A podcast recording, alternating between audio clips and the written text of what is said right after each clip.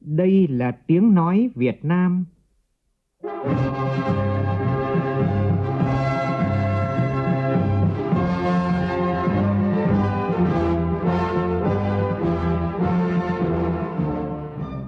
là tiếng nói Việt Nam, phát thanh từ Hà Nội, thủ đô nước Cộng hòa xã hội chủ nghĩa Việt Nam.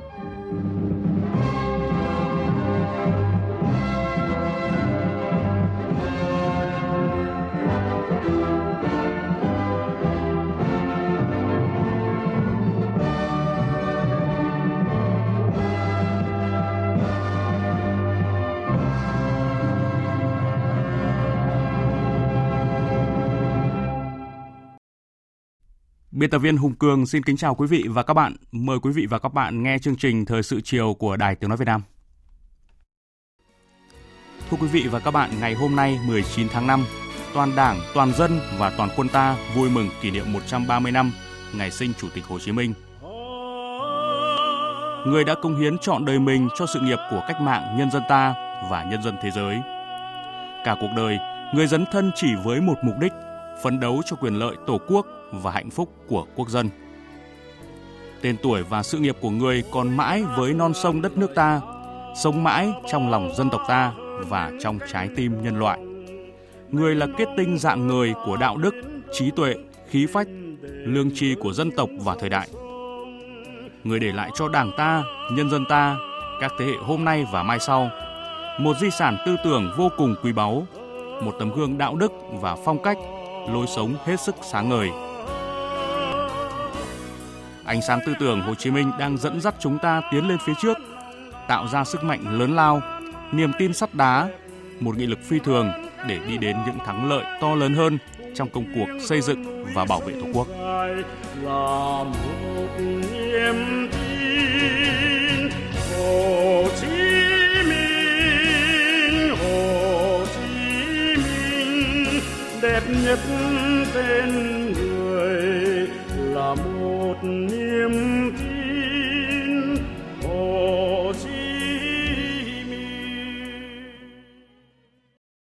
Thưa quý vị và các bạn, kỷ niệm 130 năm ngày sinh Chủ tịch Hồ Chí Minh và chuẩn bị bước vào kỳ họp thứ 9 Quốc hội khóa 14. Sáng nay, đoàn đại biểu lãnh đạo Đảng, Nhà nước, Mặt trận Tổ quốc Việt Nam cùng các đại biểu Quốc hội đã đến đặt vòng hoa vào lăng viếng Chủ tịch Hồ Chí Minh. Tham dự lễ viếng có Chủ tịch Quốc hội Nguyễn Thị Kim Ngân, Thường trực Ban Bí thư Trần Quốc Vượng, Chủ tịch Ủy ban Trung mặt trận Tổ quốc Việt Nam Trần Thanh Mẫn cùng các đồng chí Ủy viên Bộ Chính trị, Bí thư Trung ương Đảng, Phó Chủ tịch Quốc hội, Phó Chủ tịch nước, Phó Thủ tướng Chính phủ, lãnh đạo một số bộ ban ngành, đoàn thể trung ương và các đại biểu Quốc hội. Vòng hoa của đoàn mang dòng chữ Đời đời nhớ ơn Chủ tịch Hồ Chí Minh vĩ đại. Các đại biểu đã thành kính tưởng nhớ Chủ tịch Hồ Chí Minh, bày tỏ lòng biết ơn vô hạn đối với vị lãnh tụ kính yêu, anh hùng giải phóng dân tộc, người thầy vĩ đại của cách mạng Việt Nam, người đã hiến dâng cả đời mình vì độc lập, tự do của Tổ quốc và hạnh phúc của nhân dân. Cũng trong sáng nay tại thành phố Hồ Chí Minh, đoàn lãnh đạo Thành ủy, Hội đồng nhân dân, Ủy ban nhân dân, Ủy ban Mặt trận Tổ quốc Việt Nam thành phố Hồ Chí Minh do Ủy viên Bộ Chính trị, Bí thư Thành ủy thành phố Hồ Chí Minh Nguyễn Thiện Nhân làm trưởng đoàn đã dâng hương, dâng hoa tưởng nhớ Chủ tịch Hồ Chí Minh tại công viên tượng đài Chủ tịch Hồ Chí Minh, quận 1. Ngày hôm nay, các hoạt động kỷ niệm 130 năm ngày sinh Chủ tịch Hồ Chí Minh đã được Sứ quán Việt Nam tại Trung Quốc long trọng tổ chức với sự tham gia của đông đảo cộng đồng người Việt và học giả sở tại. Tin của phóng viên Đài Tiếng Nói Việt Nam thường trú tại Bắc Kinh. Sáng nay, Đại sứ quán Việt Nam tại Trung Quốc đã tổ chức lễ dân hương tưởng niệm Chủ tịch Hồ Chí Minh tại tượng đài của người đặt trong khuôn viên Đại sứ quán. Sáng cùng ngày, Tổng lãnh sự quán Việt Nam tại Côn Minh cũng trang trọng tổ chức lễ dân hương và tọa đàm tôn vinh cuộc đời và sự nghiệp cách mạng vĩ đại của Chủ tịch Hồ Chí Minh. Tiếp theo lễ dân hương là tọa đàm về cuộc đời, thân thế và sự nghiệp của bác, với sự tham gia của một số khách mời là học giả sở tại nghiên cứu về Việt Nam và Bắc Hồ. Tại tọa đàm, các học giả đã bày tỏ lòng tôn kính và ngưỡng mộ đối với tư tưởng và sự nghiệp cách mạng của Chủ tịch Hồ Chí Minh, cũng như những đóng góp của người đối với cách mạng Việt Nam và cách mạng Trung Quốc. Di tích nơi Bác Hồ từng lưu trú tại Vân Nam trong quá trình hoạt động cách mạng vẫn được chính quyền tỉnh Vân Nam gìn giữ, bảo vệ nguyên vẹn và vừa được nâng cấp lên thành công trình bảo vệ văn vật cấp tỉnh trong năm 2019. Cũng vào ngày hôm nay tại Lào, lễ kỷ niệm 130 năm ngày sinh Chủ tịch Hồ Chí Minh diễn ra tại khu lưu niệm Chủ tịch Hồ Chí Minh tại bản Siềng Vang, huyện Nòng Bốc, tỉnh Khăm Muộn, Cộng hòa Dân chủ Nhân dân Lào. Sự kiện do Tổng lãnh sự quán Việt Nam tại Savana Khẹt, Hội hữu nghị Lào Việt và Hội người Việt Nam tỉnh Khăm Muộn tổ chức. Cũng ngày hôm nay tại Campuchia, Sứ quán Việt Nam và tri bộ trực thuộc đã tổ chức lễ dân hương tưởng niệm Chủ tịch Hồ Chí Minh. Thưa quý vị và các bạn, hành trình 30 năm tìm đường cứu nước của người thanh niên yêu nước với tên gọi là Văn Ba đã đưa người đến những miền đất khác nhau, trong đó có nước Pháp. Dù lần đầu đến Pháp trong thân phận người làm thuê, thân phận của một người dân mất nước, hay sau này trở lại Pháp năm 1946 với vị thế là thượng khách của chính phủ Pháp, người đã gặp gỡ, kết giao và trở nên thân thiết với rất nhiều người bạn Pháp. Dù họ là ai, người dân bình thường, học giả, chính khách hay đối thủ trong những lần gặp Chủ tịch Hồ Chí Minh, họ đều có tình cảm đặc biệt và dấu ấn không thể phai mờ. Cho đến nay, sau hơn một thế kỷ kể từ khi người thanh niên yêu nước đặt chân đến Pháp, tình cảm đó vẫn vẹn nguyên trong tâm hồn những người bạn Pháp ngày hôm nay. Bài viết của phóng viên Quang Dũng thường trú tại Pháp sẽ giúp chúng ta hiểu hơn về suy nghĩ và tình cảm của những người bạn Pháp dành cho bác. Trong khuôn viên xanh mát của Bảo tàng lịch sử sống tại thành phố Montreuil, ngoại ô phía đông thủ đô Paris, có một căn phòng nhỏ chỉ chừng 10 mét vuông. Khách tham quan đặt chân vào bảo tàng sẽ lập tức nhìn thấy một hành lang nhỏ hẹp bên trái tay dẫn đến căn phòng. Trên bức tường hành lang là những tấm ảnh của một nhân vật đã ghi dấu ấn lớn trong lịch sử thế giới của thế kỷ 20. Chủ tịch Hồ Chí Minh, anh hùng giải phóng dân tộc của nhân dân Việt Nam, lãnh tụ của phong trào cộng sản và phong trào đấu tranh của những dân tộc bị áp bức trên thế giới. Nhà sử học Pierre Bourdieu, tác giả cuốn sách Hồ Chí Minh kể lại một câu chuyện mà theo ông, dù nhỏ nhưng cũng nói lên rất nhiều về Nguyễn Ái Quốc Hồ Chí Minh. Euh, Khi Nguyễn Ái Quốc ở Pháp, ông có quen với một nhà báo của tờ Nhân đạo, khi đó là người của Đảng Xã hội Pháp. Sau đại hội Tour năm 1920, dẫn đến việc phân rã, Nguyễn Ái Quốc tham gia Đảng Cộng sản Pháp, còn nhà báo kia vẫn là người của Đảng Xã hội. Nhưng hai người vẫn duy trì tình bạn thân thiết, cả trong những thời điểm chiến tranh, cả hai vẫn liên lạc với nhau, gửi điện tín cho nhau qua trung gian ở Hồng Kông. Khi Chủ tịch Hồ Chí Minh qua đời, nhà báo Pháp đã nói rằng dù cả hai có những khác biệt về lý tưởng chính trị, Chủ tịch Hồ Chí Minh vẫn là người bạn thủy chung và bền vững nhất trong cuộc đời ông. Nhà sử học Pierre Journou, chuyên gia về chiến tranh Đông Dương và chính sách đối ngoại của Pháp thời đó, thì có một nhận định khác rất riêng về Chủ tịch Hồ Chí Minh. Hồ Chí Minh, như một nhà chiến lược và một nhà ngoại giao xuất sắc, điều đã thể hiện rất rõ trong những năm tháng khó khăn khi Việt Nam mới giành độc lập năm 1945. Khi chúng ta tìm hiểu về chặng đường của Hồ Chí Minh, đặc biệt trong quãng thời gian ở Pháp, vốn được lưu trữ rất nhiều trong các tài liệu mật vụ Pháp, có thể thấy là dù rất trẻ, nhưng ông đã sớm vươn lên trên các vị tiền bối người Việt nhờ vào các phẩm chất của một người tổ chức biết tạo ra mạng lưới, nhờ tư chất của một người đàm phán và khả năng thuyết phục không chỉ những người xung quanh mà cả công chúng Pháp về tính chính đáng trong cuộc đấu tranh của mình. Còn đối với những người làm bảo tàng như ông Jean Berchun, nguyên giám đốc bảo tàng lịch sử sống ở Montreuil và là người đã trực tiếp thuyết trình không biết bao nhiêu lần về không gian Hồ Chí Minh, thì giai đoạn người thanh niên Nguyễn Ái Quốc sinh sống và đấu tranh trên đất Pháp đã để lại một ký ức sống với nhiều thế hệ người Pháp. Chủ tịch Hồ Chí Minh thực sự là một con người như bao người khác. Ông không phải vị thánh, không phải người đứng trên tất cả mọi người. Ông là một biểu tượng, là người dẫn dắt, nhưng ông cũng là một con người bình dị. Tôi ấn tượng sâu sắc về những gì Chủ tịch Hồ Chí Minh đã làm cho không chỉ đất nước Việt Nam, mà cho cả thế giới bởi vì ông đã cho thế giới thấy là các dân tộc bị nô dịch có thể đứng lên đấu tranh để giải phóng khỏi các thế lực thực dân ngoại bang. Chủ tịch Hồ Chí Minh đã mở ra cánh cửa để rồi sau đó các dân tộc khác như Algeria và nhiều nước khác đã tiếp bước để giành lấy quyền tự quyết.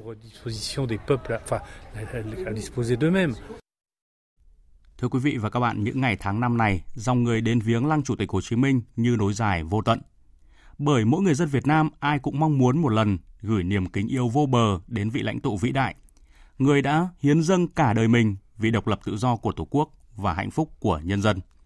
Phóng viên Lại Hoa ngày hôm nay đã ghi lại những cảm xúc của những con người Việt Nam khi đến thăm bác nhân kỷ niệm 130 năm ngày sinh của người. Còn ở miền Nam ra thăm làng bác đã thấy trong Từ sáng sớm nay, quảng trường Ba Đình đã đông kín người già, thanh niên trẻ nhỏ từ khắp nơi trên mọi miền Tổ quốc là người con của huyện Thăng Bình, tỉnh Quảng Nam, anh Hà Phước Lương Tâm luôn mong muốn được về thủ đô Hà Nội vào lăng viếng Chủ tịch Hồ Chí Minh. Lúc nhỏ thì cũng hay nghe chuyện về Bác Hồ, cũng được xem hình ảnh của bác ở trên TV. Một người à, anh hùng dân tộc, danh nhân văn hóa thế giới và cũng là bạn bè của nhiều dân tộc ở chỗ hòa bình trên thế giới. Nhưng mà cũng chưa được một lần đến à, viếng lăng bác. Thì lần này à, lần đầu tiên được viếng lăng bác thì cảm xúc của tôi rất là vui và xen lẫn chút hồi hộp cho nên hôm nay tôi là một người à, đại diện cho thế hệ trẻ càng phải à, quyết tâm và cố gắng phấn đấu hơn nữa để trở thành à, những người công dân tốt cống hiến tuổi trẻ cho tổ quốc trong dòng người vào lăng viếng bác hôm nay có bà Phạm Thị Hồng Sim, người từng phục vụ đoàn bác sĩ chăm sóc sức khỏe cho bác những giây phút cuối đời. Nhớ về bác, bà Sim xúc động. Tôi được phục vụ đoàn danh y của Trung Quốc lúc đấy đang chữa bệnh cho bác ở trong phủ chủ tịch thì cũng rất là đau buồn vì mình chứng kiến những cái giờ phút như thế ngay tại ở trong phủ chủ tịch. Tôi cảm thấy bác rất giản dị và có một cái tình thương gọi là nó bao la, không ai có thể nào mà sánh kịp. Do đó mà nghĩ như thế là chúng tôi cũng đã rơm rớm nước mắt khi xem những cái đoạn phim cuối đời của bác thì cũng cùng với đồng bào cả nước là cũng ghi nhớ cái lời của bác. Dành những lời tốt đẹp để ca ngợi chủ tịch Hồ Chí Minh ông Nguyễn Sĩ Mỹ ở phường Yên Phụ quận Tây Hồ Hà Nội cho rằng. Nói đến Hồ Chủ tịch không những cả nước mà cả thế giới kính phục bác. Bác là con người rất đức độ nhưng đặc biệt bác có các tác phong là rất gần dân. Bác ăn mặc rất đơn giản thôi nhưng mà rất phong độ. Ví dụ bác xuống ruộng lúa nhá, nó như ông nông dân mà bác lên tàu hải quân mang đội mũ thì đúng như vị chỉ huy. Thế bác là con người rất khiêm tốn, thương dân này thương lính. Thế bác có một tấm lòng rất là bao dung và bao la. Không những thế bác lại là đánh nhấm văn hóa thế giới nữa. Bác là nhà chỉ huy quân sự lỗi lạc. Ngay bây giờ mà nghe những thông tin về bác là rất là cảm động.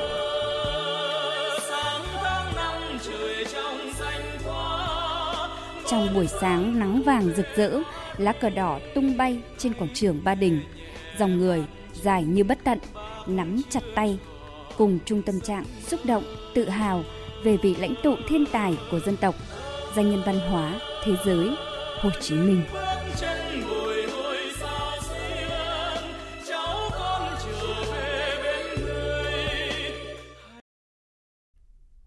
Quý vị và các bạn đang nghe chương trình Thời sự chiều của Đài Tiếng Nói Việt Nam.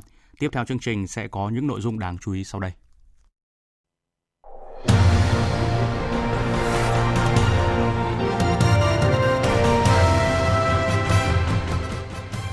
Thủ tướng phê duyệt đầu tư dự án nhà ga hành khách T3 Cảng hàng không quốc tế Tân Sơn Nhất, giao Tổng công ty Cảng hàng không Việt Nam ACV làm chủ đầu tư. Công bố chỉ số cải cách hành chính, Ngân hàng Nhà nước và tỉnh Quảng Ninh tiếp tục giữ vị trí đứng đầu. Ở chiều ngược lại, Bộ Giao thông Vận tải và tỉnh Bến Tre đứng cuối bảng xếp hạng. Hội nghị đặc biệt trực tuyến lãnh đạo các tổ chức hữu nghị nhân dân ASEAN Trung Quốc về Covid-19.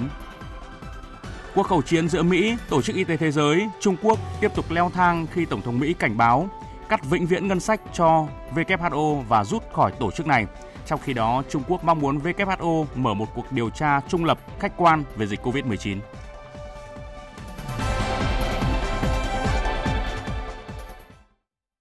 Bây giờ là nội dung chi tiết. Thưa quý vị và các bạn, kỳ họp thứ 9 Quốc hội khóa 14 sẽ khai mạc vào sáng mai và bế mạc vào ngày 18 tháng 6. Tại kỳ họp này, Quốc hội chia làm hai đợt và sẽ làm việc trong thời gian 19 ngày, không kể ngày nghỉ. Kỳ họp thứ 9 Quốc hội khóa 14 là kỳ họp giữa năm 2020 và cũng là năm thứ 5 của nhiệm kỳ Quốc hội khóa 14. Bên cạnh việc tập trung cho công tác xây dựng pháp luật, Quốc hội cũng dành nhiều thời gian cho công tác giám sát tối cao, xem xét quyết định nhiều vấn đề quan trọng của đất nước.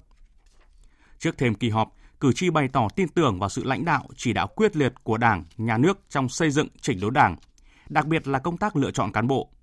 Bên cạnh đó, nhiều cử tri quan tâm đến tình hình đại dịch COVID-19, với gói hỗ trợ 62.000 tỷ đồng của chính phủ, bước đầu được triển khai nhanh chóng và kịp thời. Cử tri cũng đề nghị giải quyết những vấn đề đã được kiến nghị qua nhiều kỳ họp Quốc hội, nhưng đến nay vẫn chưa được giải quyết triệt để. Ghi nhận của phóng viên Lại Hoa. Bày tỏ tin tưởng vào sự lãnh đạo chỉ đạo quyết liệt của Đảng, Nhà nước trong xây dựng chỉnh đốn Đảng, kiện toàn hệ thống chính trị, tăng cường kiểm soát quyền lực, nhất là trong công tác cán bộ, đấu tranh phòng chống tham nhũng, lãng phí. Cử tri Bùi Quang Giang, thành phố Hải Dương, tỉnh Hải Dương đề nghị. Đối với chỉnh đốn đảng ấy quan trọng nhất vẫn là người đứng đầu tức là cái đội ngũ cán bộ đứng đầu gương mẫu học theo bác thì nó sẽ nuôi kéo đi. Mà chúng tôi lo lắng nhất một điều là học theo đảng là học cái đạo đức của bác đạo đức trong sáng mà như bây giờ đảng đang làm là chống tham nhũng làm cho cán bộ luôn luôn mẫu và chúng tôi rất ủng hộ cái chủ trương chống tham nhũng quan trọng nhất tôi thấy bây giờ là tiếp tục đẩy mạnh thực hiện tốt phòng chống tham nhũng để làm thế nào là cán bộ đều những người niêm khiết trong sạch làm cho dân càng tin. Vấn đề phòng chống dịch bệnh COVID-19 cũng được nhiều cử tri đánh giá cao dưới sự lãnh đạo của Đảng, công tác điều hành của chính phủ đã có nhiều giải pháp ổn định cuộc sống bà con nhân dân và kịp thời ban hành triển khai các chính sách hỗ trợ đến doanh nghiệp và người dân bị ảnh hưởng của dịch bệnh. Đặc biệt, khi gói hỗ trợ 62.000 tỷ đồng của chính phủ bước đầu được triển khai nhanh chóng và kịp thời, cử tri Nguyễn Trọng Khu, xã Nhân Thịnh, huyện Lý Nhân, tỉnh Hà Nam nêu ý kiến. Đại dịch Covid, Đảng và nhà nước mình có một cái tính yêu Việt. Nếu không có cái tính yêu Việt, không có một cái quyết sách chính đáng thì chắc chắn là dân tộc Việt Nam mình sẽ ảnh hưởng biết bao nhiêu những cái hậu quả không lường được đó là về tính mạng con người. Nhưng mà ngay từ đầu, Đảng và nhà nước, lực lượng quân đội, công an là cái lực lượng chính để bảo vệ nhân dân là chống Covid. Thế còn tôi cũng rất là biết ơn. Trường hợp của tôi thì được 3 tháng là được một triệu rưỡi. Cũng thêm vào cho tôi quá trình cái chi tiêu để bớt được những cái khó khăn trước mắt. Dành sự quan tâm đến công tác thanh quyết toán cho những công trình nợ động xây dựng cơ bản ở các xã nông thôn mới, cử tri Nguyễn Nam Phương, thành phố Bà Rịa, tỉnh Bà Rịa Vũng Tàu kiến nghị. Về cái nông thôn mới có nhiều những cái khu vực nông thôn nhưng mà tỉnh hoặc là địa phương đã quy hoạch là khu dân cư thì nếu khu dân cư thì trong quy hoạch thì có đường giao thông các công trình xã hội nguồn kinh phí để đầu tư khu dân cư cũng rất lớn chính vì như thế cho nên ở các địa phương bây giờ thì cũng rất muốn là kêu gọi các doanh nghiệp muốn đề nghị chính phủ là xem xét bổ sung một cơ chế nào đó trong cái luật nhà ở để cho doanh nghiệp đầu tư vào các cái vùng nông thôn. Là cơ quan tiếp nhận ý kiến nguyện vọng của cử tri, Phó Chủ tịch Ủy ban Trung ương Mặt trận Tổ quốc Việt Nam Ngô Sách Thực cho biết một số nội dung đã được cử tri và Ủy ban Trung ương Mặt trận Tổ quốc Việt Nam kiến nghị qua nhiều kỳ họp Quốc hội nhưng đến nay vẫn chưa được các bộ ngành giải quyết triệt đề. Đáng chú ý như chất lượng khám chữa bệnh ở tuyến cơ sở, một số bất cập trong công tác quản lý đất đai, về đấu tranh phòng ngừa tội phạm, nhất là tội phạm giết người, xâm hại trẻ em, tội phạm về ma túy, về kiềm chế tai nạn giao thông, giải pháp ùn tắc giao thông, ô nhiễm môi trường ở một số thành phố lớn. Ngân hàng Nhà nước và tỉnh Quảng Ninh tiếp tục giữ vững vị trí đứng đầu chỉ số cải cách hành chính. Ở chiều ngược lại, Bộ Giao thông Vận tải và tỉnh Bến Tre đứng cuối bảng xếp hạng. Thông tin này được đưa ra tại hội nghị trực tuyến công bố chỉ số cải cách hành chính của các bộ, cơ quan ngang bộ, Ủy ban nhân dân các tỉnh, thành phố trực thuộc trung ương và chỉ số hài lòng của người dân tổ chức đối với sự phục vụ của cơ quan nhà nước năm 2019. Hội nghị do Phó Thủ tướng Thường trực Trương Hòa Bình, trưởng ban chỉ đạo cải cách hành chính chủ trì. Phản ánh của phóng viên Thu Thảo. Theo kết quả chỉ số cải cách hành chính PA Index năm 2019 của các bộ cơ quan ngang bộ, Ngân hàng Nhà nước đứng đầu bảng xếp hạng chỉ số với tổng điểm 95,40. Đây là lần thứ 5 liên tiếp Ngân hàng Nhà nước xếp vị trí số 1. Đứng cuối bảng là Bộ Giao thông Vận tải với kết quả chỉ số cải cách hành chính thấp nhất 80,53%. Ở nhóm các tỉnh, thành phố trực thuộc Trung ương, tỉnh Quảng Ninh lần thứ ba liên tiếp đứng đầu bảng xếp hạng. Vị trí thứ hai là thành phố Hà Nội, xếp ở vị trí cuối bảng về chỉ số cải cách hành chính cấp địa phương là tỉnh Bến Tre. Về chỉ số hài lòng của người dân tổ chức đối với sự phục vụ của cơ quan nhà nước CPAT, năm 2019, 84,45% người dân tổ chức hài lòng về sự phục vụ nói chung của cơ quan hành chính nhà nước ở địa phương, tăng gần 1,5% so với năm 2018. Tuy nhiên, CPAT 2019 cũng cho thấy 62 tỉnh có công chức gây phiền hà sách nhiễu, 46 tỉnh có công chức gợi ý người dân tổ chức nộp thêm tiền ngoài phí và lệ phí. Để nâng chỉ số cải cách hành chính và chỉ số hài lòng của người dân – Phó Thủ tướng Trương Hòa Bình đề nghị. Người đứng đầu cơ quan hành chính các cấp từ trung ương đến địa phương phải chịu trách nhiệm trực tiếp chỉ đạo khắc phục những tồn tại hạn chế, phát huy những mặt đạt được trong cải cách hành chính, tiếp tục siết chặt kỷ luật kỷ cương hành chính trong quá trình thực hiện các nhiệm vụ, công vụ của đội ngũ cán bộ công chức viên chức, tăng cường thanh tra kiểm tra để kịp thời phát hiện và xử lý nghiêm những trường hợp sai phạm trong tuyển dụng, bổ nhiệm, luân chuyển cán bộ công chức viên chức, tăng cường xử lý ngăn chặn có hiệu quả tình trạng nhũng nhiễu gây phiền hà cho người dân, doanh nghiệp trong giải quyết công việc. Phó Thủ tướng Thường trực tin tưởng với quyết tâm nỗ lực, năng động, sáng tạo hơn trong công tác chỉ đạo điều hành, triển khai nhiệm vụ cải cách hành chính trong năm 2020 và những năm tiếp theo – nước ta sẽ sớm hiện thực hóa mục tiêu xây dựng nền hành chính, dân chủ, chuyên nghiệp, hiện đại, phục vụ ngày càng tốt hơn nhu cầu của người dân và xã hội. Người dân doanh nghiệp hoàn toàn có thể theo dõi được quá trình giải quyết thủ tục hành chính. Đồng thời, Văn phòng Chính phủ sẽ đôn đốc theo dõi và chấn chỉnh kịp thời các vướng mắc khó khăn trong việc giải quyết. Đây là khẳng định của Bộ trưởng Chủ nhiệm Văn phòng Chính phủ Mai Thiên Dũng, Chủ tịch Hội đồng Tư vấn Cải cách Thủ tục Hành chính của Thủ tướng, tại hội nghị trực tuyến giới thiệu Cổng Dịch vụ Công Quốc gia và những lợi ích dành cho doanh nghiệp được tổ chức sáng nay tại Hà Nội. Phản ánh của phóng viên Việt Cường. Từ 8 nhóm dịch vụ công được cung cấp tại thời điểm khai trương, đến nay trên Cổng Dịch vụ Công Quốc gia đã tích hợp cung cấp 406 dịch vụ công trực tuyến, trong đó có 235 dịch vụ công trực tuyến cho doanh nghiệp. Tham dự hội nghị, ông Trương Văn Cẩm, Tổng thư ký Hiệp hội Diệt may Việt Nam nêu ý kiến. Để cho cái cổng dịch vụ công quốc gia này nó hoạt động có hiệu quả thì đúng là cái hệ thống của nó phải là hoạt động một cách chuyên chu đấy, và đồng bộ đấy chứ còn nếu mà trục trặc ở chỗ nào đấy là doanh nghiệp người ta chỉ vào một lần người ta thấy là khó khăn cái là người ta nản ngay người ta làm theo cái hình thức khác luôn cho nên tôi đề nghị cần phải đơn giản và minh bạch những quy định tức là chúng ta phải rà soát lại những cái văn bản rồi giảm bớt cái điều kiện tức là phải kiểm tra giám sát trực tiếp cũng như thẩm định của các bộ ban ngành thì chúng ta mới đưa được vào cổng dịch vụ công quốc gia. Còn ông Phan Quang Vinh, giám đốc kinh doanh công ty MIB đề nghị Tôi đề nghị ở đây một cái điểm là Thủ tướng chúng ta đã kêu gọi một cái, cái gọi là virus trì trệ. Tại sao chúng ta không qua cái cổng dịch vụ công này? Những doanh nghiệp chúng tôi sẵn sàng chỉ ra đâu, chỗ nào và những con virus trì trệ nó nằm ở đâu. Nếu như chúng tôi có một cái kênh như vậy thì các anh có thể là lấy được phát hiện ra ngay những con virus trì trệ. Và đây chính là cách chính phủ để cải cách. Tức là tận dụng cái chất xám của cộng đồng doanh nghiệp người dân. Khi người ta trải nghiệm một cái dịch vụ gì đó, chúng ta có quyền đánh giá lại những cái vậy, như vậy. Thì tôi đề nghị là thông qua cổng dịch vụ công quốc gia, có thể có sự vào cuộc của các hiệp hội doanh nghiệp, các nhà tài trợ để chúng ta làm một cái cuộc thi, gọi là tìm kiếm những con virus trì trệ. Tại vì tôi nghĩ nếu như phải tìm ra những con virus này, thì chúng ta sẽ vượt covid tốt hơn rất nhiều so với khả năng chúng ta. Kết luận hội nghị, bộ trưởng chủ nhiệm văn phòng chính phủ mai tiến dũng nhấn mạnh việc thực hiện thủ tục hành chính trên môi trường điện tử đem lại lợi ích rất lớn cho người dân doanh nghiệp và cổng dịch vụ công quốc gia là kênh hữu hiệu nhất để điện tử hóa thủ tục hành chính khẳng định văn phòng chính phủ sẽ luôn đồng hành, đôn đốc, theo dõi và chấn chỉnh kịp thời các vướng mắc khó khăn trong việc giải quyết cho người dân và cộng đồng doanh nghiệp. Là doanh nghiệp chưa tham gia vào nhiều thì tự chúng tôi cũng phải xem xét lại cái quy trình thủ tục.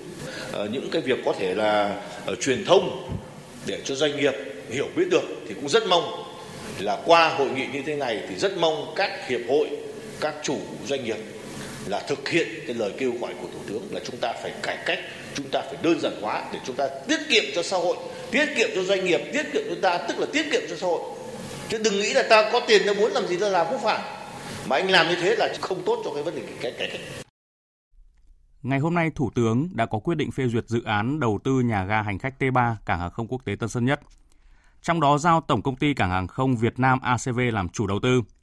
Mục tiêu dự án nhà ga T3 công suất 20 triệu hành khách một năm và các công trình phụ trợ đồng bộ phục vụ khai thác nội địa tại sân bay Tân Sơn Nhất, đáp ứng yêu cầu khai thác phù hợp với quy hoạch và phân chia sản lượng khai thác giữa sân bay Long Thành và Tân Sơn Nhất, giảm tải cho nhà ga T1 hiện đang quá tải, nâng cao chất lượng phục vụ hành khách. Sáng nay tại trụ sở Chính phủ, Phó Thủ tướng Trịnh Đình Dũng chủ trì phiên họp Hội đồng thẩm định nhiệm vụ lập quy hoạch quốc gia tổng thể thời kỳ từ năm 2021 đến năm 2030, tầm nhìn đến năm 2050. Tên của phóng viên Phương Thoa. Thảo luận tại hội nghị, các thành viên hội đồng nhận định quy hoạch tổng thể quốc gia là một quy hoạch mới mang tầm vóc của chiến lược phát triển của đất nước. Tuy nhiên, đây là loại quy hoạch mới lần đầu tiên được nghiên cứu lập ở Việt Nam nên kiến thức và kinh nghiệm về nội dung, hình thức, phương pháp, trình tự lập, thẩm định, phê duyệt và quản lý quy hoạch là hoàn toàn chưa có. Vì vậy, cần có đánh giá nhận diện bối cảnh thời đại mới tác động tới quy hoạch tổng thể trong tương lai. Nguyên Viện trưởng Viện Kinh tế Việt Nam Trần Đình Thiên cho rằng cái định hướng mà cái quy hoạch hạ tầng ấy, tới đây cái tầm nhìn hiện đại là nó như thế nào hay là ta lại vẫn cứ tiếp tục là cao tốc đường bộ là chính nó phải rõ ràng tức là hướng tới một cái hệ thống cao tốc mà đáp ứng cái yêu cầu nền kinh tế hiện đại hạ tầng trong đó là hạ tầng giao thông và hạ tầng đô thị thì tôi nghĩ là cái cái khuynh hướng hiện đại hóa là phải được à, đặt lên. Cái điểm nữa đấy là định hướng phát triển kinh tế vùng kinh tế biển đô thị xây dựng nông thôn mới.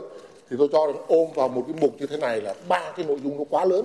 Nên tách nó ra thành ba cái mục riêng để có những cái gợi ý đặt hàng đặt nhiệm vụ ấy nó chi tiết. Đánh giá cao các thành viên hội đồng, chuyên gia đã tích cực nghiên cứu, tham gia ý kiến thực tiễn và khoa học. Phó Thủ tướng Trịnh Đình Dũng nhấn mạnh muốn định hướng chuẩn thì chúng ta phải làm nào để có một cái định hướng nó khoa học, thực tiễn, trên cơ sở đánh giá được cái xu hướng phát triển của thời đại, tình hình của đất nước, những thuận lợi, những khó khăn, những tiềm lực về nguồn lực, tài nguyên, về nhân lực để chúng ta làm. Tôi cũng ờ, rất tin tưởng rằng chúng ta sẽ có được một cái biểu quyết và để thông qua. Và trong quá trình chúng ta làm thì không phải cái nhiệm vụ hôm nay là cứng nhắc, là bất biến. Nay mai thấy cái gì hợp lý mà đồng chí thấy phù hợp hơn thì có thể tiếp tục chúng ta phải bổ sung thì chắc chắn là chúng ta sẽ có một cái cái cái quy hoạch tổng thể quốc gia mà đạt chất lượng. Thưa quý vị, những ngày qua thông tin về việc người Trung Quốc núp bóng đứng tên hoặc là sở hữu nhiều lô đất ven biển thành phố Đà Nẵng được dư luận đặc biệt quan tâm. Vậy thực hư sự việc này như thế nào? Phóng viên Đình Thiệu thường trú tại miền Trung phản ánh. Khoảng 15 năm trước, khi làn sóng đầu tư nước ngoài vào Đà Nẵng tăng mạnh, hàng loạt khu nghỉ dưỡng, nhà hàng khách sạn ven biển mọc lên san sát, bít kín lối ra biển. Trong số nhiều nhà đầu tư nước ngoài đến Đà Nẵng làm ăn, sinh sống có người Trung Quốc. Truyền người Trung Quốc núp bóng đứng tên sở hữu nhiều lô đất dọc ven biển thành phố Đà Nẵng đã được cử tri thành phố quan tâm chất vấn nhiều lần trong các buổi tiếp xúc cử tri trước đây.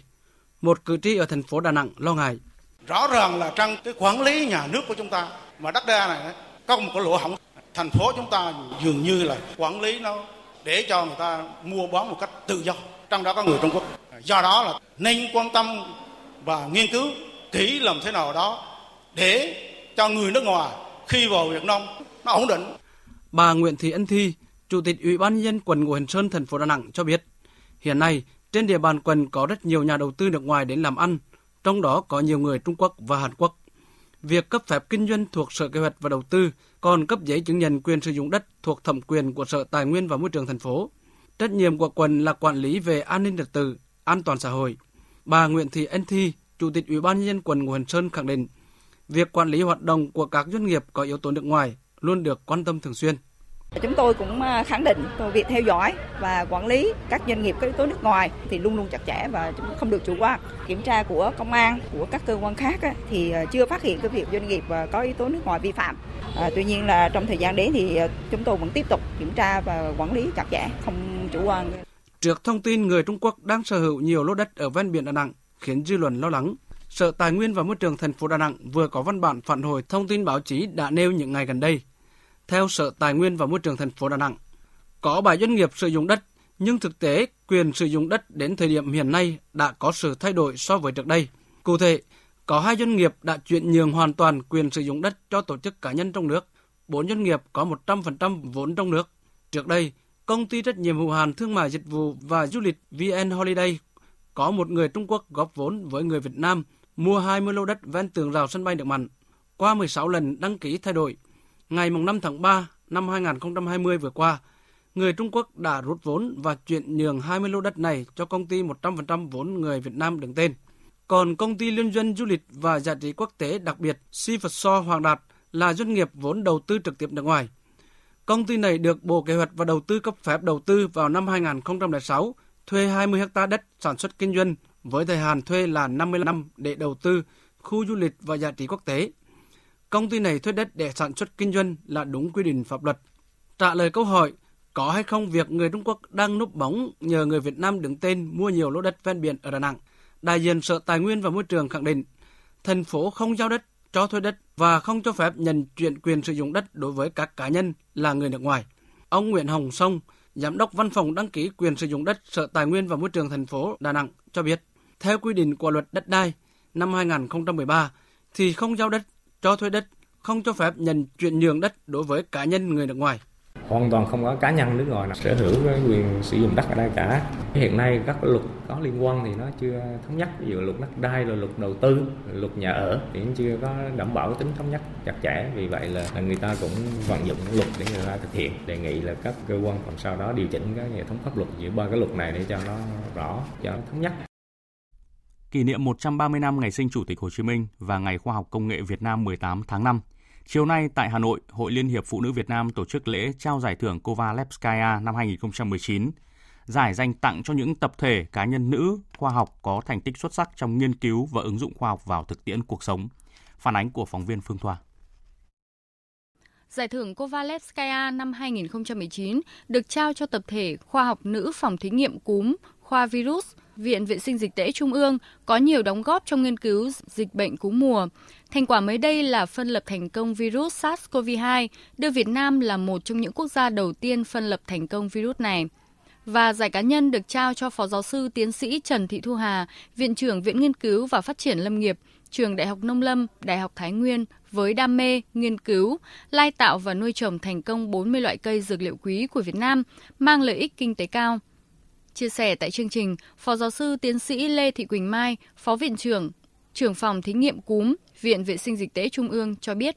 Thì chúng tôi nghĩ là không phải chỉ áp lực với lại cả cá nhân tôi và đồng nghiệp của tôi trong cái vấn đề lĩnh, nghiên cứu lĩnh vực virus mà còn áp lực với t- tất cả những cái người mà làm công tác dự phòng để làm thế nào để với lại cả những cái virus này chúng ta phải rõ ràng được về vấn đề là độc lực của nó ra sao cái khả năng mà nó có khả năng là nó lây truyền như thế nào và có thể à, thành một cái dịch lớn ở Việt Nam hay không và đặc biệt sau đó thì là cái mà áp lực nhất là làm sao là phải có được cái vaccine để phòng bệnh cho toàn thể cộng đồng.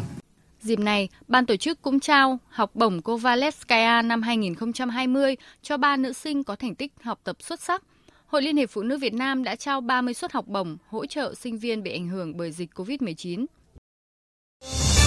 Thời sự VOV, nhanh, tin cậy, hấp dẫn. Thưa quý vị và các bạn, thông tin về tình hình dịch COVID-19 liên quan đến các ca bệnh số 321, 322. Theo nhận định ban đầu của Trung tâm Kiểm soát Bệnh tật Thành phố Hồ Chí Minh, cả hai nam bệnh nhân này đã bị lây trong quá trình vận chuyển hành khách từ Nga về Việt Nam. Trung tâm Kiểm soát Bệnh tật Thành phố Hồ Chí Minh cho biết, hai bệnh nhân 321 và 322 đều là tiếp viên hàng không của hãng Vietnam Airlines nhập cảnh Việt Nam ngày 13 tháng 5 trên chuyến bay VN 62 từ Nga đến sân bay Vân Đồn, tỉnh Quảng Ninh. Sau khi nhập cảnh tại sân bay Vân Đồn, bệnh nhân cùng tổ bay đến Hà Nội rồi về thành phố Hồ Chí Minh trên các chuyến bay chỉ có đoàn tiếp viên, không có hành khách. Qua điều tra và nhận ban đầu, khả năng cao nhất là hai tiếp viên này đã bị lây trong quá trình vận chuyển hành khách từ Nga về Việt Nam. Ngoài hai người nhà có tiếp xúc với hai bệnh nhân tại khu lưu trú, không có trường hợp nào ngoài cộng đồng tiếp xúc với các ca bệnh. Chiều nay tại Trung tâm Quản lý điều hành trực tuyến hỗ trợ chuyên môn chẩn đoán điều trị COVID-19, Bộ Y tế, các thành viên tiểu ban điều trị, các thầy thuốc hội đồng chuyên môn ba miền Bắc, Trung, Nam đã hội trần công tác điều trị cho bệnh nhân nặng. Tin của phóng viên Thúy Nga. Tại buổi hội trần, các thành viên hội đồng chuyên môn đã nghe bệnh viện nhiệt đới Thành phố Hồ Chí Minh báo cáo về tình trạng ca bệnh 91. Ngày 18 tháng 5, bệnh nhân đã được chụp CT lần 2 để đánh giá tổn thương phổi. Bệnh nhân đã có những dấu hiệu phục hồi từ 10 đến 20%, tiên lượng dè dặt. Bệnh nhân đã được xét nghiệm 5 lần trong 10 ngày cho kết quả âm tính với virus SARS-CoV-2. Các chuyên gia đã xem xét và đánh giá tình trạng của bệnh nhân qua hình ảnh phim CT và qua các chỉ số lâm sàng khác, đồng thời đưa ra những khuyến nghị về tình trạng người bệnh. Hiện bệnh nhân vẫn còn tình trạng nhiễm trùng màng phổi nên chưa thể ghép phổi và cần tiếp tục điều trị nội khoa để hạn chế tình trạng nhiễm trùng của người bệnh. Theo Phó Giáo sư Tiến sĩ Lương Ngọc Khuê, Cục trưởng Cục Quản lý Khám chữa bệnh Bộ Y tế, Bệnh viện Bệnh nhiệt đới Thành phố Hồ Chí Minh đã hoàn thành sứ mệnh khi điều trị cho bệnh nhân 91 không còn virus SARS-CoV-2 trong 10 ngày nay. Bệnh nhân được hội đồng chuyên môn đề nghị chuyển sang bệnh viện Trợ Rẫy để điều trị tích cực chuyên sâu. Thưa quý vị và các bạn, Việt Nam đã trở thành một điểm sáng thành công trong cuộc chiến chống bệnh, dịch bệnh COVID-19. Đó là nhận định của kênh truyền hình Australia 7 News khi bình luận về nỗ lực chống dịch của Việt Nam. Theo kênh truyền hình Australia 7 News, Việt Nam với dân số gần 100 triệu người, nhưng đến nay chỉ mới ghi nhận hơn 300 trường hợp dương tính với virus SARS-CoV-2 và chưa có bất kỳ ca tử vong nào. Kênh 7 News dẫn lời đại diện phòng thương mại Australia tại Việt Nam, ông Matt Rang khẳng định. Những người bạn của tôi hiện là bác sĩ tại đây đều xác nhận các con số mà Việt Nam đưa ra là chính xác. Tại đây chúng tôi được quan tâm chu đáo và thực sự cảm thấy vô cùng an toàn. Chúng tôi thấy mình rất may mắn khi được ở đây, tại đất nước Việt Nam. Theo kênh 7 News, thành công này đầu tiên phải kể đến chiến lược đúng đắn của chính phủ Việt Nam – theo đó, ngay khi ghi nhận các trường hợp nhiễm bệnh đầu tiên vào khoảng tháng 1 năm nay, chính phủ Việt Nam đã đưa ra các quyết định quyết đoán như đóng cửa biên giới, dừng tuyến đường bay tới các điểm nóng như Vũ Hán, Trung Quốc và sau đó là Anh, Italia, Mỹ khi dịch bùng phát. Ngoài ra, những người nhập cảnh vào Việt Nam đều phải tuân thủ cách ly trong vòng 14 ngày liên tiếp. Kênh 7 News thông tin, Để ngăn chặn dịch bệnh bùng phát, ngay từ đầu, chính phủ Việt Nam đã ban hành chỉ thị số 16 về việc thực hiện nghiêm các biện pháp giãn cách xã hội. Tất cả trường học đều tiến hành dạy và học trực tuyến tại nhà. Toàn bộ học sinh, sinh viên chỉ mới quay lại trường học từ đầu tháng 5. Đối với các doanh nghiệp được phép tiếp tục hoạt động, mọi nhân viên nếu phải đi làm đều phải đeo khẩu trang và nghiêm túc thực hiện các nguyên tắc phòng dịch để đảm bảo an toàn như rửa tay đúng cách, kiểm tra thân nhiệt thường xuyên. Trong giai đoạn thực hiện giãn cách xã hội, ông Marjang cho biết chính phủ Việt Nam luôn đảm bảo cung cấp đầy đủ lương thực và nhu yếu phẩm cho người dân. Do đó, tình trạng đổ xô đi mua sắm tích trữ lương thực, đồ dùng không xảy ra. Tuy nhiên, theo ông Majang, điều quan trọng nhất, mọi người dân Việt Nam đều đồng lòng tuân thủ nghiêm túc các chỉ thị của chính phủ. Đây là yếu tố giúp cho Việt Nam tạo nên kỳ tích trong cuộc chiến chống đại dịch COVID-19 lần này. Theo tôi, điều đáng nói ở đây chính là tinh thần vì cộng đồng và sự đoàn kết của người dân Việt Nam.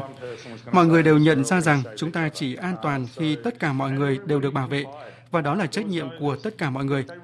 Người dân Việt Nam thực sự gắn kết và biết chia sẻ, chăm sóc lẫn nhau. Đó thực sự là một điều vô cùng tuyệt vời. Chiều nay, hội nghị đặc biệt trực tuyến lãnh đạo các tổ chức hữu nghị nhân dân các nước ASEAN với Trung Quốc về ứng phó với đại dịch COVID-19 và thúc đẩy giao lưu hữu nghị nhân dân trong tình hình mới đã diễn ra với sự tham gia của lãnh đạo các tổ chức hữu nghị nhân dân với Trung Quốc của 10 nước ASEAN và Trung Quốc. Phát biểu tại hội nghị, Chủ tịch Liên hiệp các tổ chức hữu nghị Việt Nam Nguyễn Phương Nga chia sẻ kinh nghiệm của Việt Nam trong phòng chống dịch COVID-19 thời gian qua, nhấn mạnh với chủ trương chống dịch như chống giặc, Việt Nam đã áp dụng thành công nhiều biện pháp quyết liệt, hiệu quả và đồng bộ, vừa bảo vệ sự an toàn và tính mạng của người dân, vừa bảo đảm phát triển kinh tế và an sinh xã hội. Với sự tin tưởng của người dân và truyền thống đoàn kết chia sẻ giúp đỡ lẫn nhau của dân tộc Việt Nam, dịch bệnh được kiểm soát, không có ca tử vong nào. Với vai trò là chủ tịch luân phiên của ASEAN năm nay, với chủ đề gắn kết và chủ động thích ứng, Việt Nam đã phối hợp chặt chẽ với các nước thành viên ASEAN cùng chống lại dịch bệnh với cách tiếp cận thống nhất đa ngành, đa thành phần và toàn cộng đồng. Các nước ASEAN bằng nhiều cách khác nhau đã hợp tác chặt chẽ với Tổ chức Y tế Thế giới và các đối tác, trong đó có Trung Quốc nhằm ứng phó dịch bệnh kịp thời và hiệu quả. Chủ tịch Liên hiệp các tổ chức hữu nghị Việt Nam Nguyễn Phương Nga nhấn mạnh cần duy trì môi trường hòa bình, ổn định hợp tác cùng nhau, đẩy lùi dịch bệnh và suy thoái kinh tế. Tình đoàn kết và tương trợ lẫn nhau giữa các quốc gia là chìa khóa thành công để các quốc gia vượt qua khó khăn này. Sẽ hợp tác chặt chẽ với các tổ chức hữu nghị trong khu vực, tiếp tục thúc đẩy các hoạt động giao lưu, hợp tác giữa các tổ chức hữu nghị nhân dân ASEAN với Trung Quốc các đại biểu các tổ chức hữu nghị nhân dân các nước ASEAN với Trung Quốc đã chia sẻ nhiều kinh nghiệm ứng phó với đại dịch COVID-19, đánh giá cao sự hỗ trợ giúp đỡ chia sẻ thông tin và kinh nghiệm của Trung Quốc với các nước trong khu vực, nhấn mạnh cần phát huy tinh thần đoàn kết sáng tạo, khai thác nguồn lực trong nhân dân để cùng nhau vượt qua khó khăn, tiếp tục phát triển. Cũng chiều tối nay theo giờ Việt Nam, khóa họp thường niên lần thứ 73 Đại hội đồng Tổ chức Y tế Thế giới WHO sẽ họp phiên bế mạc theo hình thức trực tuyến. Theo lời mời của Tổng Giám đốc WHO, Thủ tướng Chính phủ Nguyễn Xuân Phúc sẽ tham dự và có bài phát biểu tại phiên họp này. Việt Nam với tư cách là thành viên có trách nhiệm của WHO đã hợp tác cùng với toàn cầu nỗ lực ngăn chặn dịch bệnh. Cho đến nay thì Việt Nam đã được cộng đồng quốc tế đánh giá là một quốc gia thành công trong việc ngăn chặn sự lây lan của COVID-19 ở cộng đồng. Không chỉ phục hồi hầu hết các ca mắc COVID-19, Việt Nam cũng không để có trường hợp nào tử vong. Việt Nam đang trở thành hình mẫu với những bài học thành công trong đối phó với COVID-19. Chính vì vậy, Việt Nam đã được WHO mời phát biểu tại phiên bế mạc của hội nghị với kỳ vọng chia sẻ những kinh nghiệm trong phòng chống COVID-19 cho cộng đồng quốc tế. Đây là hội nghị thường niên trực tuyến đầu tiên của Đại hội đồng Y tế Thế giới. Phiên họp diễn ra trong hai ngày 18 và 19 tháng 5, phần lớn tập trung vào vấn đề COVID-19, trong bối cảnh thế giới ghi nhận gần 4,9 triệu người mắc bệnh và trong đó có hơn 320.000 người đã tử vong. Trước đó thì trong phiên họp ngày hôm qua, Tổng Giám đốc Tổ chức Y tế Thế giới Tedros Ghebreyesus cảnh báo đại dịch COVID-19 là kẻ thù nguy hiểm, lây lan nhanh chóng và gây chết người. Do đó, ông Tedros kêu gọi thế giới phải ứng phó với virus SARS-CoV-2 bằng sự chú ý và quan tâm tương xứng với mức độ nguy hiểm của chủng virus này. Thưa quý vị, thông tin chi tiết tại hội nghị này cũng như là bài phát biểu của Thủ tướng sẽ được chúng tôi phát sóng trong chương trình thời sự sau. Màn khẩu chiến giữa Mỹ, Trung Quốc và Tổ chức Y tế Thế giới về dịch COVID-19 đang ngày một nóng hơn và gay gắt hơn. Trong khi Mỹ tiếp tục các chỉ trích vào WHO, đồng thời tính đến việc cắt giảm đóng góp đáng kể cho tổ chức này một khi được nối lại, thì Trung Quốc lại muốn nhờ vào WHO để mở một cuộc điều tra về dịch COVID-19 một cách trung lập và khách quan. Tổng hợp của biên tập viên Đình Nam. Tổng thống Mỹ Donald Trump hôm qua tiếp tục đưa ra các chỉ trích nặng nề về công tác ứng phó đại dịch COVID-19 của Tổ chức Y tế Thế giới WHO, đồng thời cho biết ông sẽ sớm đưa ra quyết định về nguồn viện trợ của Mỹ dành cho tổ chức này. Tổ chức Y tế Thế giới đã chống lại các lệnh cấm của chúng tôi. Điều này quá nghiêm trọng. Họ đã cho chúng tôi rất nhiều lời khuyên tồi tệ. Họ đã sai. Họ đã đứng về phía Trung Quốc. Vì vậy, tôi đã nghĩ đến việc đưa ra con số 450 triệu đóng góp của chúng tôi giảm xuống con số 40 triệu. Thậm chí, Tổng thống Mỹ Donald Trump còn đe dọa sẽ ngừng cấp tài trợ cho WHO hoặc xem xét lại tư cách thành viên của Mỹ trong tổ chức này nếu trong 30 ngày tới WHO không cam kết cải thiện đáng kể. Cùng ngày, Bộ trưởng Y tế và Dịch vụ Nhân sinh Mỹ Alex Azad cũng khẳng định những thất bại của WHO xuyên suốt đại dịch đã khiến nhiều người mất mạng.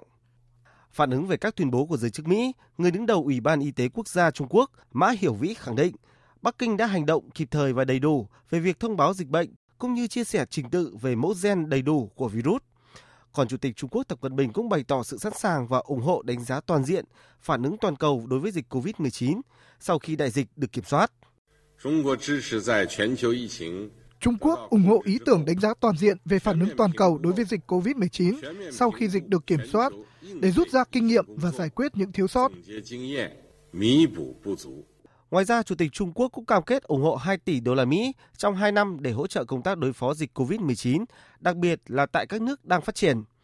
Trong khi đó, về phần mình, hôm qua trong phiên họp của Đại hội đồng Y tế Thế giới, Tổng giám đốc Tổ chức Y tế Thế giới WHO Tedros Adhanom Ghebreyesus đã đưa ra cam kết sẽ thúc đẩy một đánh giá độc lập về quy trình ứng phó với đại dịch COVID-19 của cơ quan này vào thời điểm thích hợp sớm nhất. Vaccine chống COVID-19 đầu tiên được thử trên người ở Mỹ cho kết quả khả quan. Thông tin tích cực này vừa được công ty Moderna công bố. Phóng viên Phạm Huân thường trú tại Mỹ đưa tin. Công ty công nghệ sinh học Moderna của Mỹ ngày 18 tháng 5 cho biết, Dữ liệu ban đầu từ 8 tình nguyện viên tham gia quá trình thử cho thấy vaccine chống COVID-19 của công ty này đã sinh ra kháng thể trong cơ thể những người này. Công ty Moderna thông báo, nhìn chung loại vaccine này an toàn và đã giúp sinh ra kháng thể trong cơ thể tất cả những người được nghiên cứu. Phân tích dữ liệu của 8 tình nguyện viên cho thấy, những người được tiêm vaccine ở các mức khác nhau sẽ sản sinh ra các mức kháng thể khác nhau chống lại virus SARS-CoV-2 và những mức kháng thể này cao hơn hẳn so với mức của những người từng hồi phục sau khi mắc COVID-19. Công ty Moderna đã được phê duyệt tiếp tục giai đoạn 2 của quá trình thử loại vaccine này trên người nhằm tìm ra liều lượng vaccine cần thiết để cơ thể có thể sản sinh ra kháng thể đủ mạnh nhằm chống lại virus SARS-CoV-2. Thông tin do Moderna đưa ra đã khiến chỉ số chứng khoán của công ty này tăng 22% và có một số chuyển biến tích cực trên thị trường chứng khoán. Ngay sau khi thông tin này được công bố, chứng khoán Mỹ đồng loạt tăng điểm trở lại, ghi nhận phiên giao dịch tốt nhất trong hơn một tháng trở lại đây.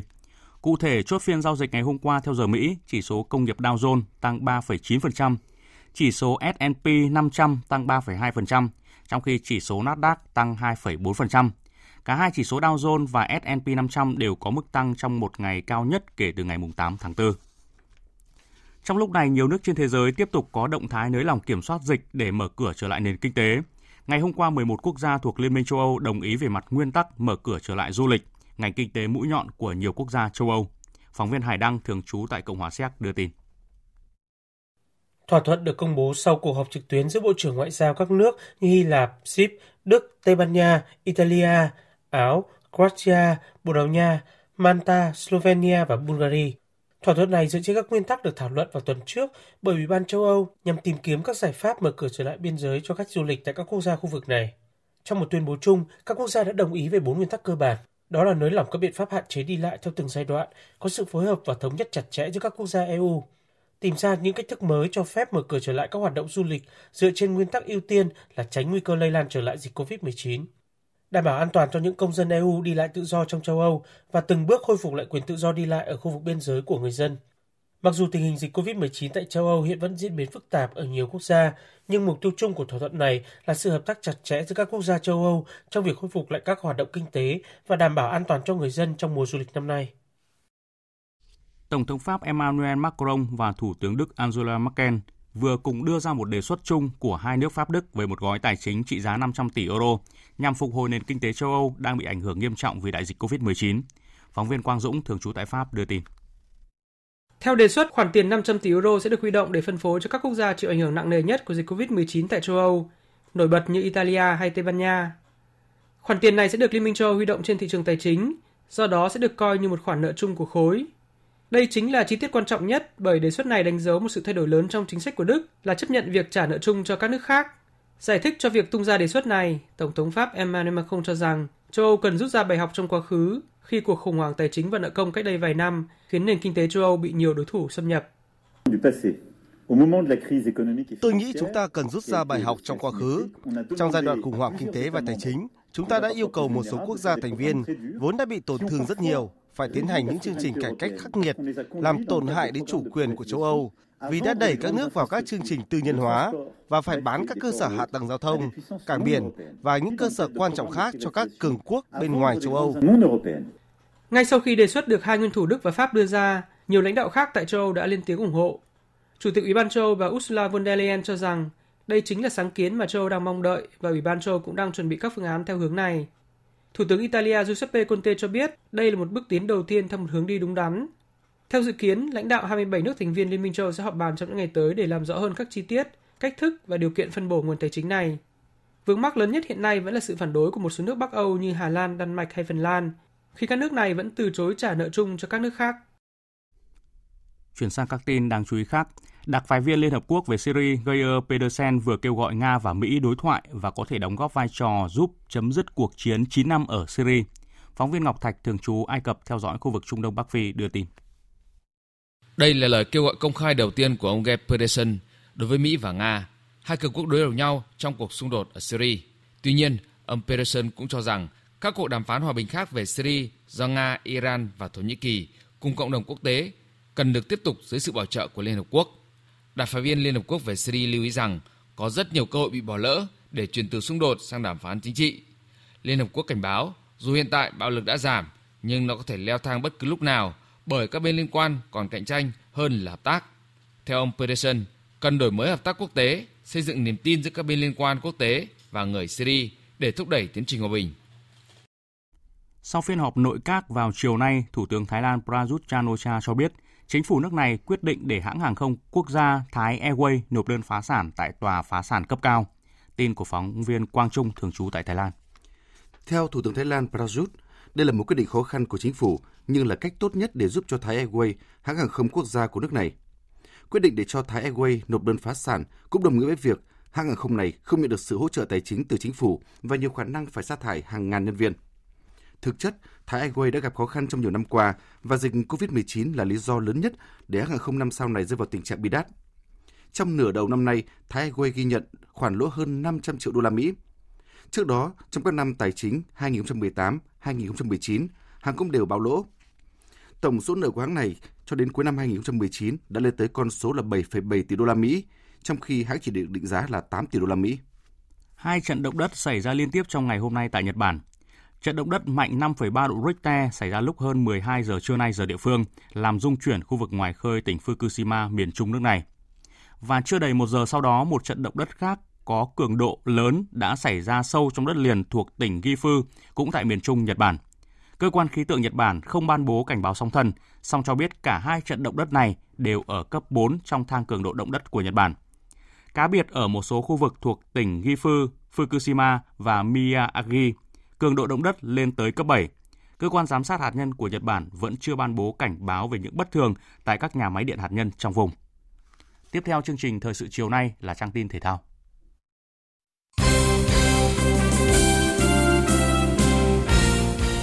Quý vị và các bạn thân mến, cuối tuần trước ban điều hành V-League đã quyết định sửa đổi điều lệ của giải đấu sau khi thống nhất được phương án tổ chức giải.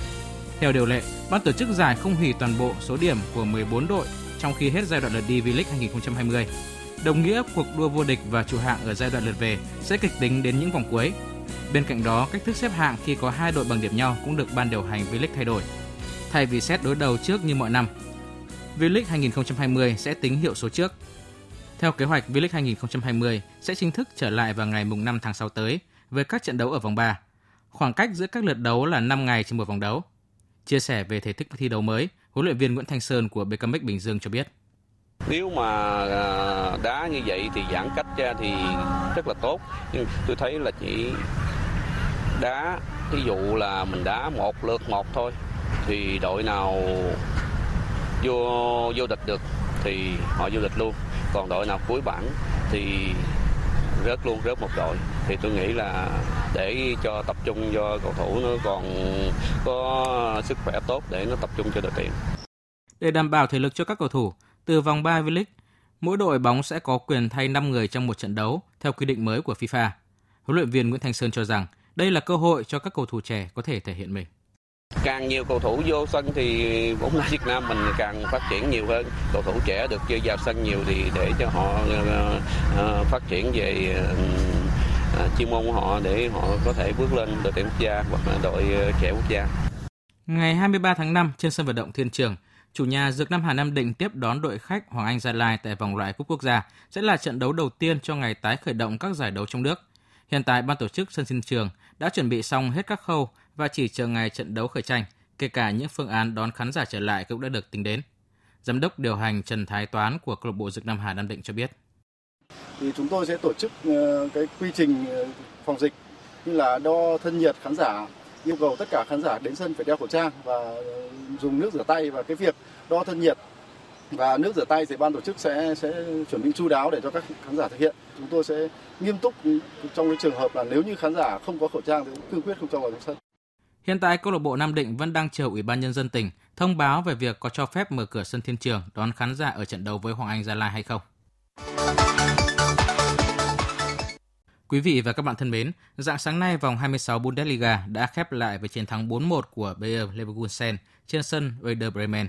Sau thời gian dài gián đoạn do dịch Covid-19, cuộc đua tại Bundesliga trong ngày trở lại diễn ra hấp dẫn khi hai đội đầu bảng là Bayern Munich và Dortmund cùng giành chiến thắng trước Union Berlin và Schalke 04. Đáng chú ý với pha lập công vào lưới của Union Berlin, tiền đạo Lewandowski đã đóng góp cho Bayern Munich 27 bàn thắng tại sân chơi Bundesliga mùa giải 2019-2020. Nếu duy trì được phong độ, sân sút người Ba Lan có thể phá vỡ kỷ lục 40 bàn mà Jack Müller đã ghi cho Bayern Munich ở mùa giải 1971-1972. Huấn luyện viên Hansi Flick bên phía Bayern Munich nhận định. Er Robert Lewandowski đã gây ấn tượng mạnh. Cậu ấy đang đạt phong độ cao. Tính đến trước vòng đấu này thì cậu ấy còn 8 trận đấu nữa để có thể phá vỡ kỷ lục của Josh Muller. Điều đó là không dễ dàng, nhưng Robert Lewandowski là cầu thủ có đẳng cấp. Nếu có ai phá vỡ được kỷ lục của Josh Muller thì đó chỉ có thể là Robert Lewandowski. Việc Bundesliga trở lại và hoàn thành vòng 26 một cách thuận lợi có thể sẽ là chất xúc tác để các liên đoàn khác ở châu Âu kích hoạt kế hoạch tái khởi động các giải đấu đang bị tạm hoãn. Việc chính phủ Đức cho phép các giải chuyên nghiệp của nước này được thi đấu trở lại cũng nhận được sự đánh giá cao từ Liên đoàn bóng đá châu Âu. Chủ tịch UEFA Alexander Kaferin nhận định. Một tín hiệu tốt khi Bundesliga trở lại. Chúng tôi tin tưởng vào sự nghiêm túc của các cơ quan chức năng ở Đức Tôi cho rằng những quyết định của họ không chỉ tốt cho bóng đá mà còn cho những ai đang gặp phiền muộn bởi lệnh cách ly. Bóng đá sẽ đưa đời sống của họ trở lại bình thường và tạo cho họ động lực. Mọi người có thể ở nhà và theo dõi các trận đấu. Đang có sự phối hợp tốt giữa chính quyền Đức và ban tổ chức các giải đấu của họ. Tôi hy vọng là họ sẽ thành công. Cùng với Bundesliga, Giải Ngoại hạng Anh và giải vô địch quốc gia Italia cũng sắp tái khởi động, dự kiến vào trung tuần tháng 6. Các câu lạc bộ Anh đồng thuận sẽ trở lại tập luyện vào hôm nay. Đây là bước đi đầu tiên trong tiến trình tái khởi động bóng đá Anh sau thời gian tạm nghỉ do dịch Covid-19. Để đảm bảo các câu lạc bộ tuân thủ quy chuẩn y tế, ban điều hành giải sẽ giám sát bằng nhiều cách khác nhau. Ban tổ chức sẽ cử người giám sát bất chợt, không thông báo trước và giám sát ở nhiều mức độ, đồng thời liên tục mở rộng quy mô. Các câu lạc bộ đồng thuận trở lại tập luyện từng bước, Mỗi nhóm cầu thủ không quá 5 người và độ dài buổi tập không nhiều hơn 75 phút. Dự báo thời tiết Bắc Bộ và khu vực Hà Nội có mây, chiều tối và đêm có mưa rào và rông vài nơi, ngày nắng nóng, gió đông nam đến nam cấp 2, cấp 3. Trong cơn rông có khả năng xảy ra lốc, xét, mưa đá và gió giật mạnh, nhiệt độ từ 24 đến 37 độ. Các tỉnh từ Thanh Hóa đến Thừa Thiên Huế có mây, chiều tối và đêm có mưa rào và rông vài nơi, ngày nắng nóng và nắng nóng gai gắt, vùng núi có nơi đặc biệt gai gắt, gió Tây Nam cấp 2, cấp 3. Trong cơn rông có khả năng xảy ra lốc, xét, mưa đá và gió giật mạnh, nhiệt độ từ 25 đến 39 độ, vùng núi có nơi trên 40 độ. Các tỉnh ven biển từ Đà Nẵng đến Bình Thuận có mây, chiều tối và đêm có mưa rào và rông vài nơi, ngày nắng có nơi có nắng nóng. Riêng phía Bắc có nắng nóng và nắng nóng gai gắt, có nơi đặc biệt gai gắt, gió Tây Nam cấp 2, cấp 3. Trong cơn rông có khả năng xảy ra lốc, xét và gió giật mạnh, nhiệt độ từ 25 đến 36 độ. Riêng phía Bắc, nhiệt độ cao nhất phổ biến trong khoảng 35 đến 38 độ, có nơi trên 38 độ. Tây Nguyên và Nam Bộ có mây, tối nay và chiều tối mai có mưa rào và rông rải rác, ngày nắng, có nơi có nắng nóng, gió Tây Nam cấp 2, cấp 3. Trong cơn rông có khả năng xảy ra lốc, xét và gió giật mạnh, nhiệt độ từ 22 đến 37 độ. Tiếp theo là dự báo thời tiết biển. Vịnh Bắc Bộ có mưa rào và rông vài nơi tầm nhìn xa trên 10 km, gió Đông Nam đến Nam cấp 4, cấp 5. Vùng biển từ Quảng Trị đến Quảng Ngãi, không mưa, tầm nhìn xa trên 10 km, gió Nam cấp 4. Vùng biển từ Bình Định đến Ninh Thuận, vùng biển từ Bình Thuận đến Cà Mau, vùng biển từ Cà Mau đến Kiên Giang có mưa rào và rông vài nơi, tầm nhìn xa trên 10 km, giảm xuống từ 4 đến 10 km trong mưa, gió Tây Nam cấp 3, cấp 4. Khu vực Biển Đông, khu vực quần đảo Hoàng Sa thuộc thành phố Đà Nẵng, Trường Sa tỉnh Khánh Hòa và Vịnh Thái Lan có mưa rào và rông vài nơi. Riêng phía đông khu vực Bắc Biển Đông có mưa rào và rông rải rác. Trong cơn rông có khả năng xảy ra lốc xoáy và gió giật mạnh. Tầm nhìn xa trên 10 km, giảm xuống từ 4 đến 10 km trong mưa, gió Tây Nam đến Nam cấp 4, cấp 5. Những thông tin thời tiết vừa rồi đã kết thúc chương trình Thời sự chiều nay của Đài Tiếng Nói Việt Nam. Chương trình do các biên tập viên Hùng Cường, Thanh Trường, Nguyễn Hằng biên soạn và thực hiện với sự tham gia của kỹ thuật viên Đoàn Thanh, phát thanh viên Đoàn Hùng, chịu trách nhiệm nội dung Lê Hằng.